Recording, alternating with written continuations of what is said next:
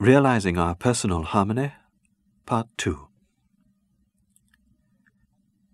In the last talk, I said that modern man is becoming more and more aware of the insufficiency of language as a means for leading him back to himself. There's nothing anti intellectual about this. It does not suggest that language is not an essential means of communication between people. This tape would be something of an anachronism if it did suggest that. Language may not be able to lead us into the ultimate communion, but it is the atmosphere in which we first draw the breath of consciousness. It expands our consciousness and leads us to silence. But only in and through silence do we become fully conscious. As an example of this somewhat abstract point, let me return to the idea of our personal harmony. As an idea, we have to talk about it in language. Language uses words. Words have meaning to the extent that they do not mean something else. And so, to talk about personal harmony, we must analyze, distinguish, separate. By personal harmony, I mean the integration the perfect cooperation of mind and heart, body and spirit.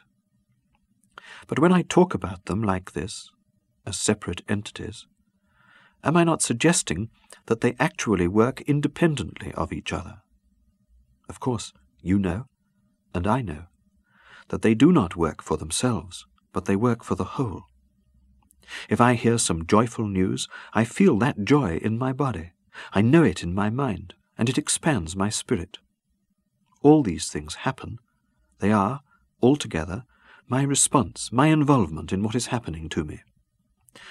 It is not that my body is telling my mind something, or that my mind is communicating something to me through body language. I am a whole person, and I respond wholly. We know that we are this whole person, this harmony, and yet we don't know it, because this knowledge has not yet become fully conscious. Perhaps we could say that the conscious harmony that lives in perfect joy and liberty at the centre of our being has not yet expanded and spread itself throughout our being. To allow it to do so, we must simply remove the obstacle of narrowly self conscious thought, self important language. In other words, we must become silent.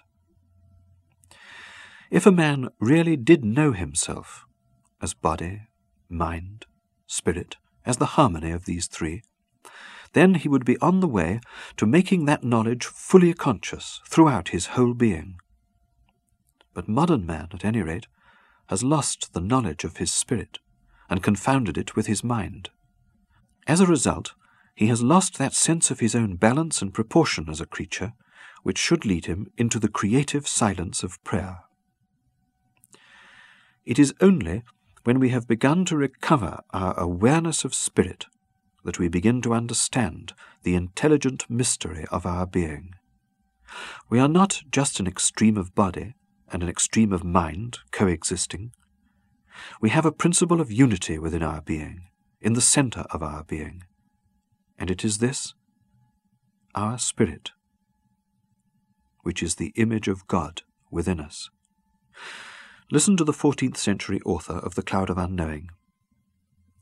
I tell you the truth when I say that this work of meditation demands great serenity, an integrated and pure disposition in soul and body.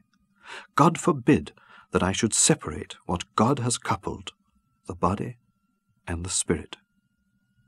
The way to become fully conscious of this essential harmony of our being is to be silent, and to meditate is to be silent. The harmony of our essence, our centre, then, as it were, blossoms and diffuses itself throughout every part and molecule of our being. The cloud puts it very charmingly. When grace draws a man to contemplation, it seems to transfigure him even physically so that though he may be ill favoured by nature, he now appears changed and lovely to behold. The diffusion of our essential harmony throughout our being is another way of saying that the prayer of the Spirit of Jesus wells up in our hearts, floods our hearts, and overflows throughout us. This is the amazing gift we have been given by Jesus sending us his Spirit. But he does not force it on us. It is for us to recognize it and accept it. And this we do not by being clever or self analytical, but by being silent, by being simple. The gift is already given.